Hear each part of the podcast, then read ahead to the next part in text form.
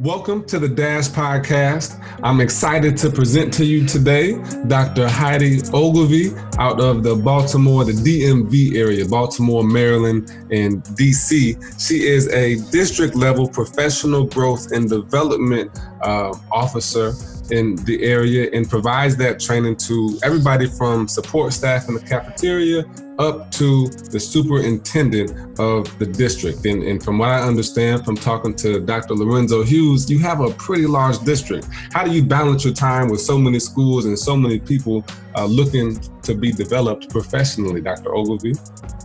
That good morning, Trey. Thank you so much for having me on your podcast. I'm honored to have a conversation with you about our sector. Um, great question. I think the priority we were able to prioritize by way of looking at our data. We really try to focus on um, our high needs areas, and we also align our target services to our um, strategic plan. We have a newly developed and implemented strategic plan that focuses on three key areas. The first one is all means all. The second one is ready, set, launch. And the third one is sound stewardship. Mm-hmm. So going back to this notion of all means all, we really that means everything. We we try to make sure that we are including everybody who is employed in our school district and everybody who interfaces with our young people. We want to make sure that they have access to opportunities to grow and develop as we strive to provide all of our students with a world class education. Mm. So that that means everybody. Mm. Um, the second pillar is Ready, Set, Launch, which deals with our curriculum.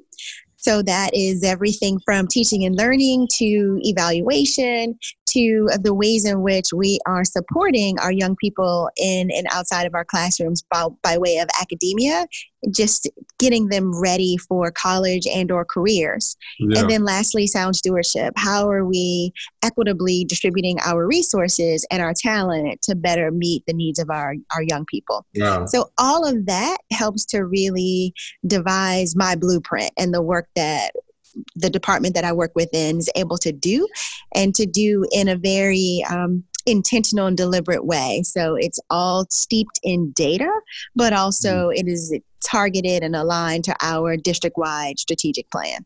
Gotcha. Gotcha. How is, you said that's a new plan.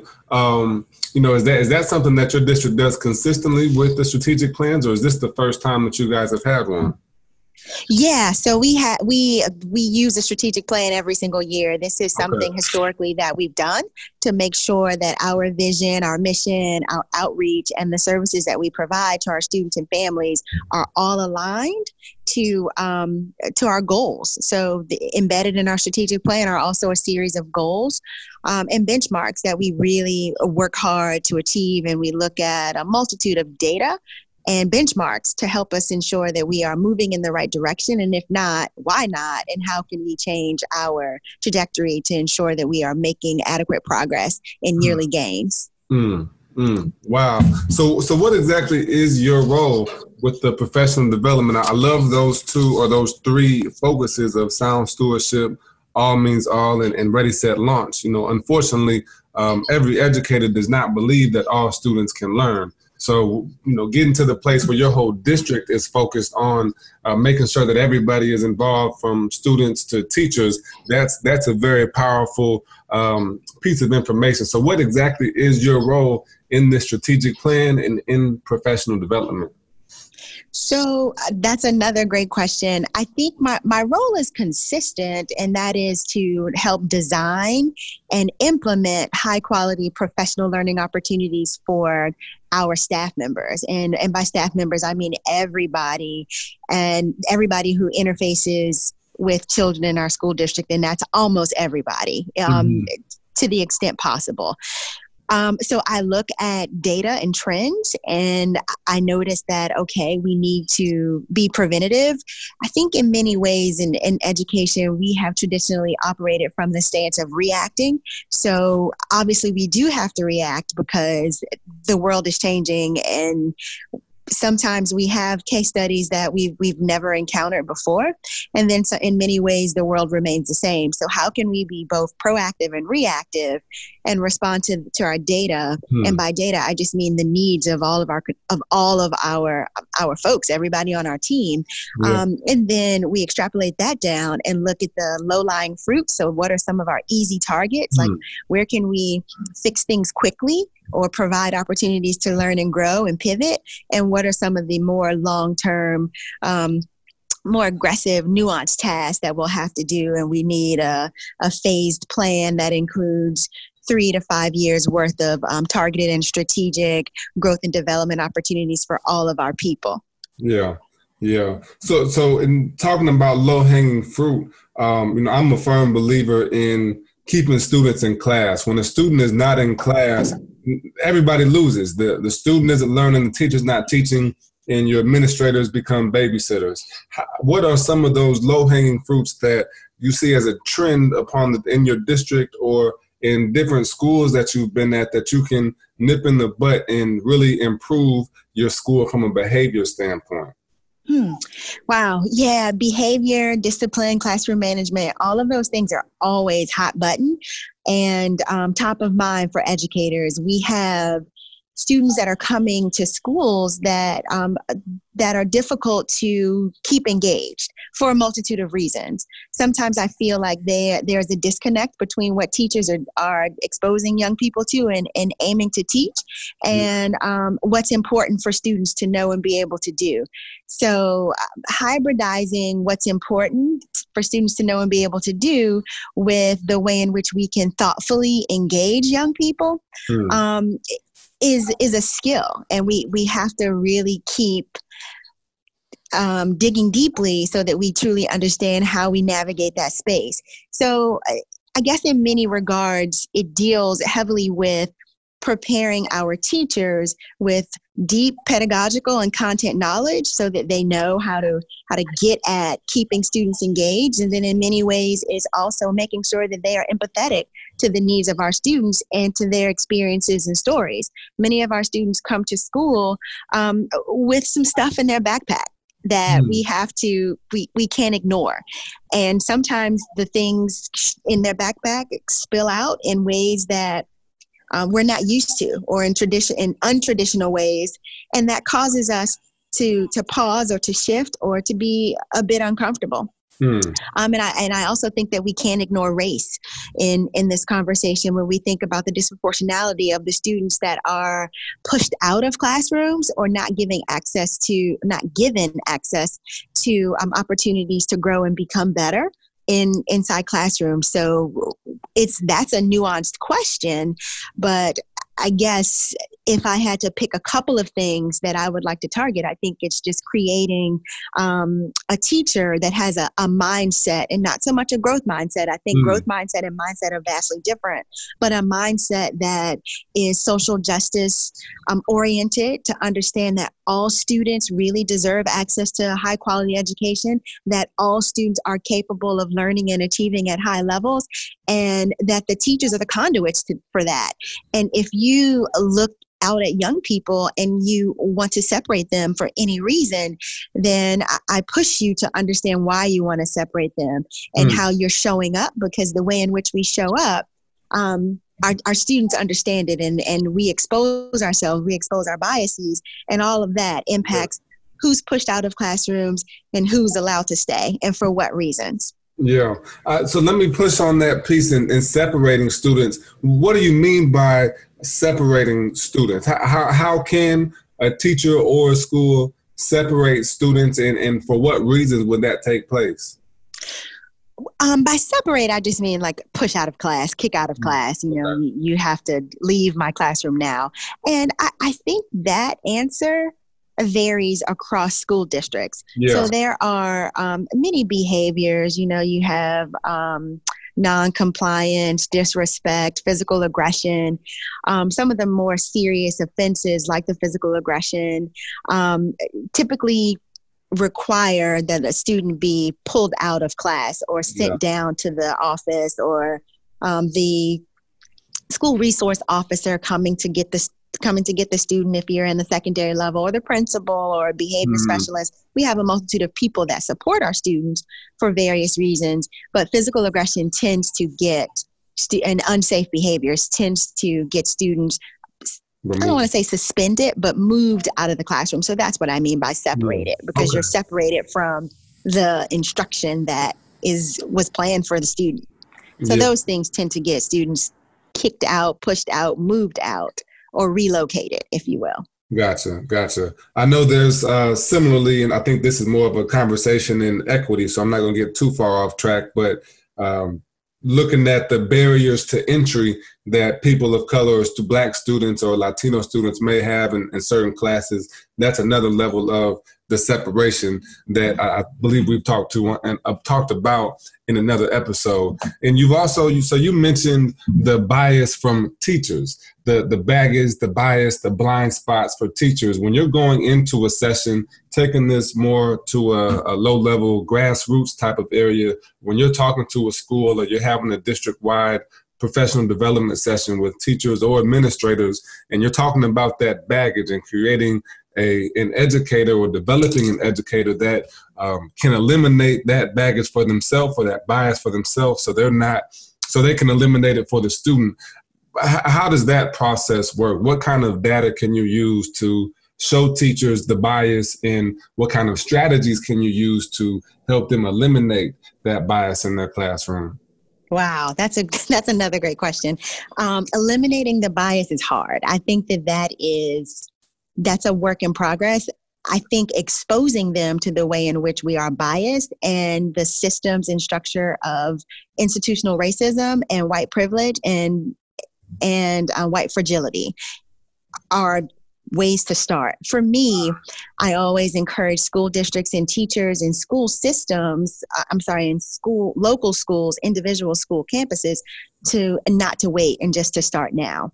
Uh, yeah. That's that's always the first step. We can't turn a blind eye or pretend like this is not an issue. The mm. second thing I like to encourage folks to do is just to develop economy of language. What does this stuff mean, and what are the key terms that we can use to leverage and to deepen our understanding of race, racism, and bias motive behaviors. How does that show up? And what are we, and are we describing them in the same ways?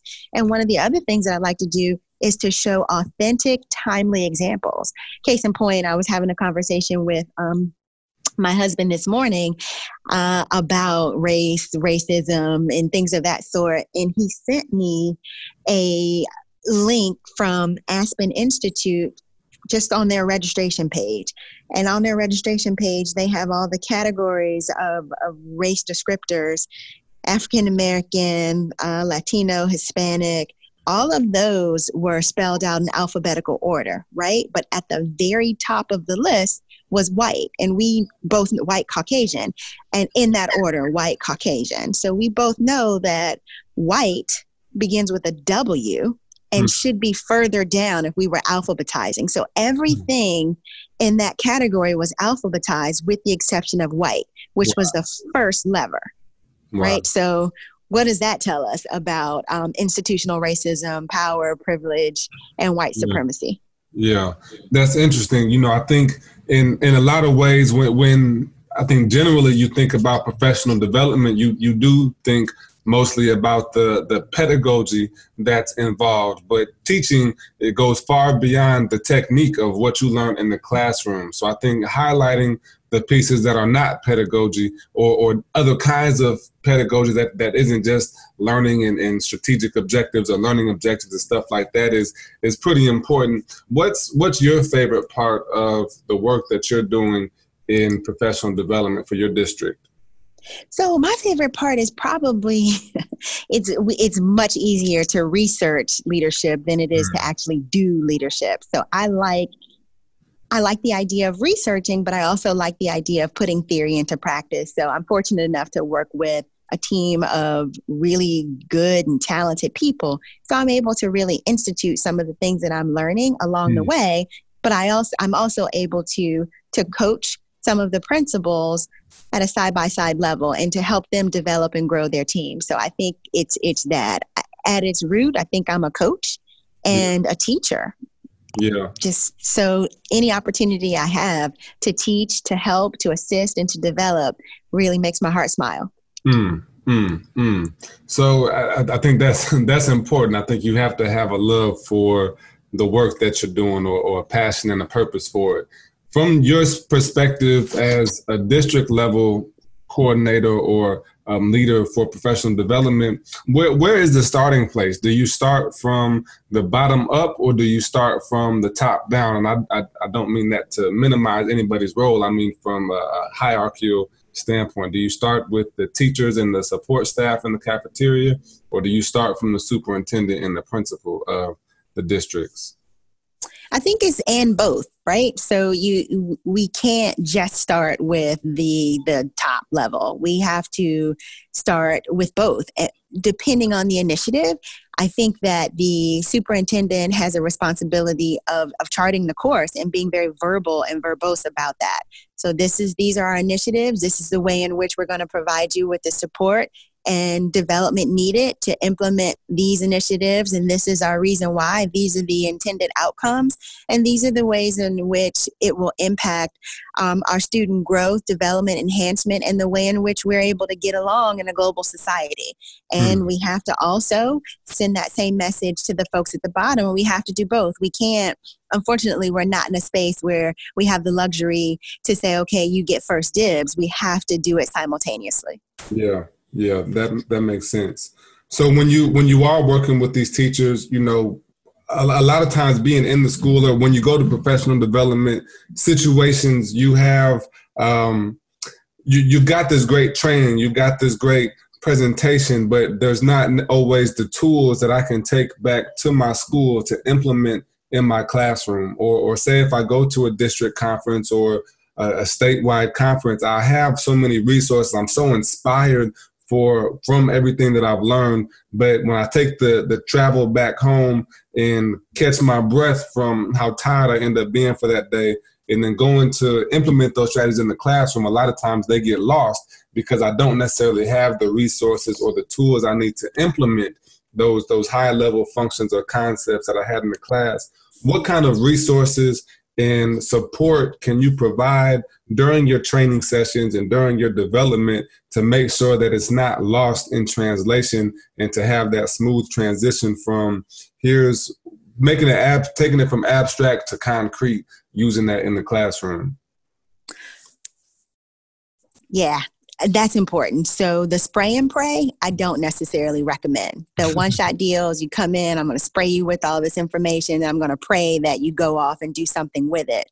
I think that we have to honor each other, honor our children, and honor our family and societies enough to, to understand that when we do these one shot sessions, it's not enough and if we if we do them then we have to make sure that we embed opportunities for folks to self check hmm. self reflect or work in clusters or what we call um, professional learning uh, groups or um, communities, PLCs, learning groups, or just um, small tribe groups so that they can check check in with each other.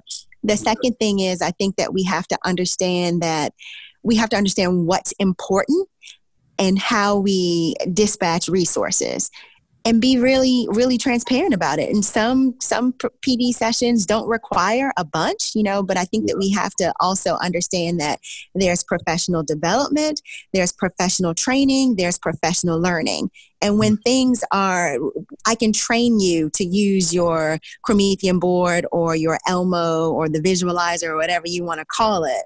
But in terms of development i have to help you uh, learn the ways in which we better design our lessons to be more engaging I think that that is ongoing and continuous work that we mm. have to keep talking about. And I also think that we have to make this minds on and hands on as it relates to developing our, our teachers and other people who interface with our students. So, how can we turn this sit and get where you go, you come in and you sit down and you listen to the talking head at the front of the room to, to a more involved, interactive session? So, workshop methodologies, using a series of protocols so that we are constantly thinking, reflecting on our practice, that helps when we can't provide um, three, a series of professional growth growth and learning opportunities where it's just a one shot deal. But I really push folks to think beyond the the one shots because they typically don't render us the best results. Yeah.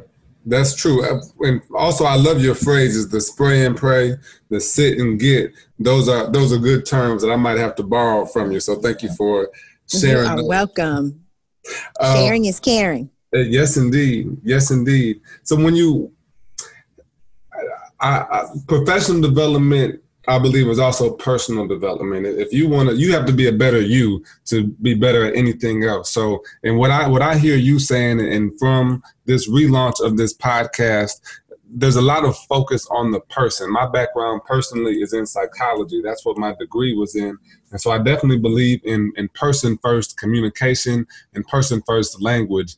And what I'm hearing from you is that you're trying to activate the person, the the you know you you do have like you said i can teach the promethean board.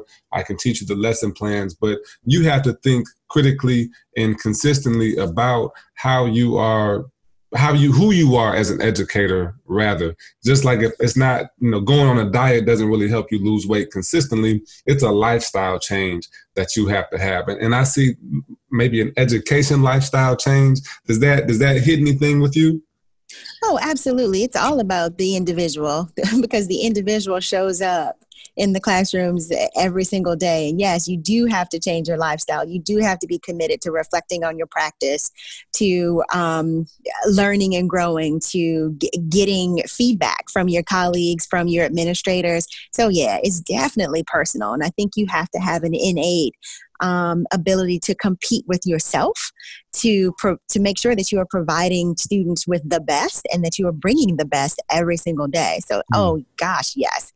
Professional growth and development is way personal. I think i think it's who you are first yeah. that will really impact what you take away from learning opportunities. Yeah. Yeah. So and i'm sure you've experienced this in your role as a district. I've, I've, spoken to some principals before that have that I've talked to about coming in and, and, doing a series of professional development series, but they said their teachers don't have the felt need. They don't understand that why they need classroom management training or professional development training. How do you how do you help bring awareness to this idea of, of putting the person first and, and that everybody needs the professional development, whether it's reflection, resources, strategies, or, or pedagogy? Wow. Um, I think that that's multi layered as well. Most teachers don't feel like there is a need because I think that in many ways they haven't been given the honest and tough feedback that they mm. really need to grow. It's easier to tell people that, oh, you're doing a great job this was such a great lesson or well, how do you think you did you know so there there is a um, a science behind giving feedback mm. and for the most part, we're very comfortable with doing the warm and fuzzy stuff. But when it comes to the cold, cool and prickly feedback, we, we tend to shy away. Yeah. And when we when we neglect to give the cool and prickly feedback, then we don't see a need for growth. We don't see a need for getting better. If I hmm. constantly mm. tell you you're doing a great job, then you're thinking, all right, I'm I'm almost perfect, so let me just keep doing what I'm doing. Mm. And you don't push to get better and to try new things because you feel like what you're doing is working. And it's almost that if it ain't broke, don't fix it, yeah. sort of a mantra that becomes the roadmap for your life. So I push my fellow educator uh, administrators to to try to give very nuanced and honest feedback that is timely, specific, bite size, and steeped in data so that they can come back in and check. So, if I'm going to give you feedback around the ways in which you are checking for understanding, then these are some strategies I want you to try out. But I'm going to circle back in a couple of weeks. And I think that that ongoing, nuanced, real time um, professional growth side by side instruction from the principal is probably the most impactful. Mm-hmm. Mm-hmm. So, and, and I heard you say three things right there feedback, strategy, accountability as, as a process for maintaining or, or continuous improvement in that professional development. Are there specific pillars that, that you're following or specific process? Maybe, you know, and I'm, it may be different from a superintendent, principal, uh, guidance counselor, teacher level. But is there is there a set of principles for any or all of those groups, or excuse me, a process that you use for that development with your educators? Well, I, I like to refer to the improvement science um, information, which is very similar to what you and what we just said. So it's just about uh, like a um, Baldrige, understanding of what we're trying to improve or impact, understanding the resources available, the uh, theory and pedagogy embedded, the supports necessary, the side by side coaching and instruction and processing time, time to uh, observe it in another way from someone else who may have a better handle on it, and then um, another observation or another round. They do, the um, Carnegie Institute really shares great info on improvement science that's sort of sweeping the country. So mm. if hmm. you haven't had an opportunity to, to dig into that, I would definitely encourage all of your listeners to, to take a peek at what they're what they're asserting uh, works well when we're when we're trying to improve systems and structures and outcomes writ large. Yeah. Okay, that makes sense. I, I appreciate that so much. So how how did you get involved in education? It's not the most glamorous, but it seems to be something that America is is is finding more important as of late. And in in particular, I'd say for Black people and people of color, edu- the importance of education is is on the rise. And maybe it's just my continuation and diving into the industry, or maybe it's been there all along. But how did you get into education and, and find that this work was important for you specifically to do? I think I fell upon education. So hmm. I had an opportunity to student teach by way of a non-traditional avenue. I can't I want to say it was under Bill Clinton's administration. America's Promise, I, that part is, is a little fuzzy to me.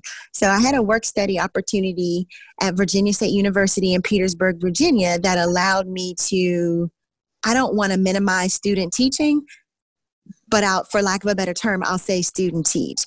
I did all of the things that a traditional student teacher would do. I submitted lesson plans. I worked side by side with a with the lead teacher of record in a elementary school. She gave me feedback. She gave me opportunities to lead lessons. So I want to say I did almost everything that a traditional student teacher who'd gone through an education program in undergraduate school would do. I did it for an entire year, so the fall semester and the spring semester. And I think that's where I got bit. I got bit by the bug. I loved um, the feedback that I got from the young people, just loving on me. I think so. I think it was just personal. They hugged me when I walked into the classroom. They hated yeah. to see me leave.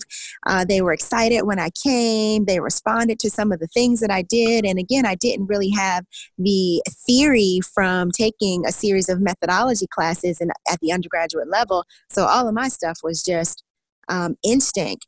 And I, I got bit by the bug, graduated from undergraduate school and landed my first job teaching in the District of Columbia Public Schools at Davis Elementary School, fourth grade in 1998, and I never looked back. So, my first class of fourth graders, I think, really shaped me into wow. the the educator that I am with the sense of urgency that I have to create more equitable opportunities for students of color and students that have been um, traditionally disenfranchised. So I think all students are really important, but I also think that it's important for us to try uh, as best as possible to provide equitable opportunities for students that just that are just in the opportunity gap.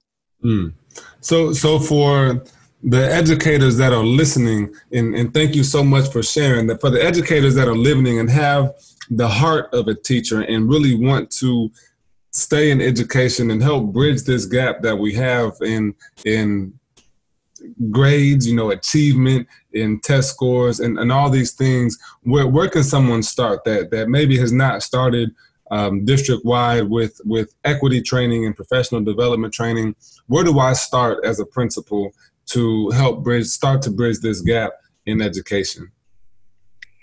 So, starting as a principal, um, I think it's understanding the talents of your of your teachers and leveraging those as strengths. I think that as educators, we are really inclined to to figure out our areas of needs and i would i would push you to do just the opposite so what are the strengths that our teachers mm. have in our buildings and how can we leverage those strengths to so that they can be continue to be successful and then also, how can we create, if empathy isn't one of their strengths or that's not something that you're seeing manifest itself in within your teachers, how can we also begin to embed the structures and practices of empathetic practitioners and also mitigate bias and some of the other things that um, perpetuate inequitable practices in our schools?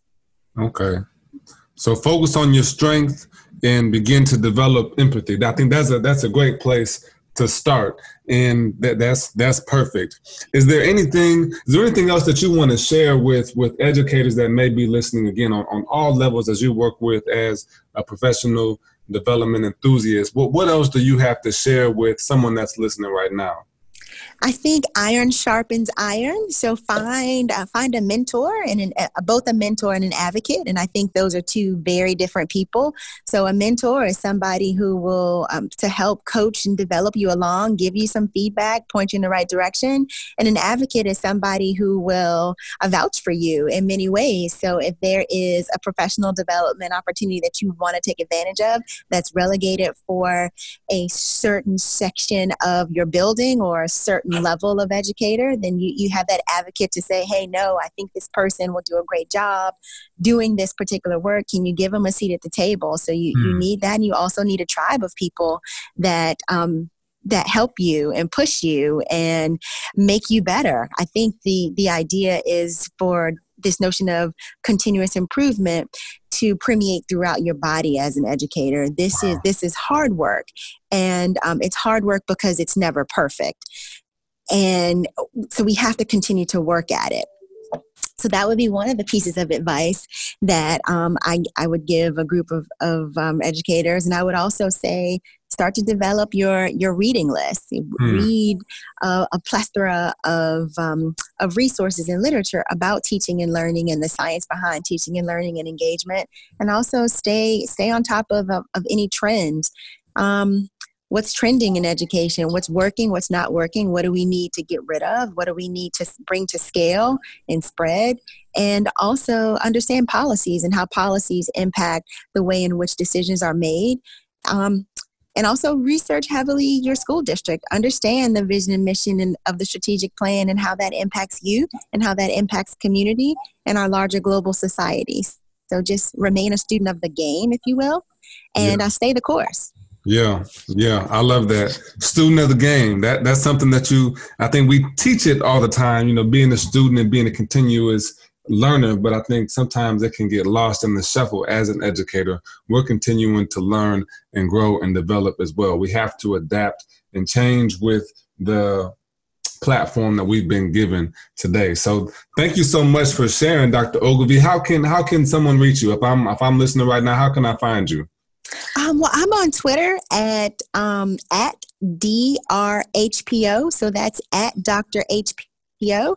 Um, follow me. I'll follow you back, and then you can send me a DM, and I will um, direct message you. You can also shoot me an email, um, Dr. Heidi O at gmail.com. Thank you so much. I, I, thank you for sharing, Dr. Ogilvie. That was some very insightful information. A few highlights and takeaways that I've just jotted down as we've been discussing. All means all. Ready, set, launch sound stewardship.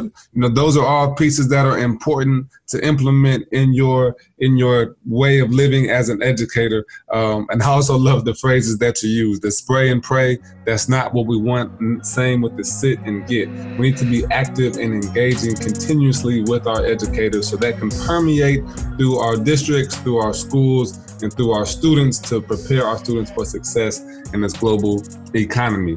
For everybody that's listening, I thank you so much for taking that time out. I would love to hear your feedback. So if you enjoyed something that Dr. Ogilvie said, go ahead and reach out to her, or you could reach out to me on Facebook, LinkedIn, um, my website, tradegamers.com, and just reach out. Let me know what you think. And if you know another educator who needs to hear this episode, go ahead and share it with them. Well, this is how we bridge the gap in education through challenging, meaningful, significant conversation. I thank you for listening, and we'll hope to see you next time. This is The Dash.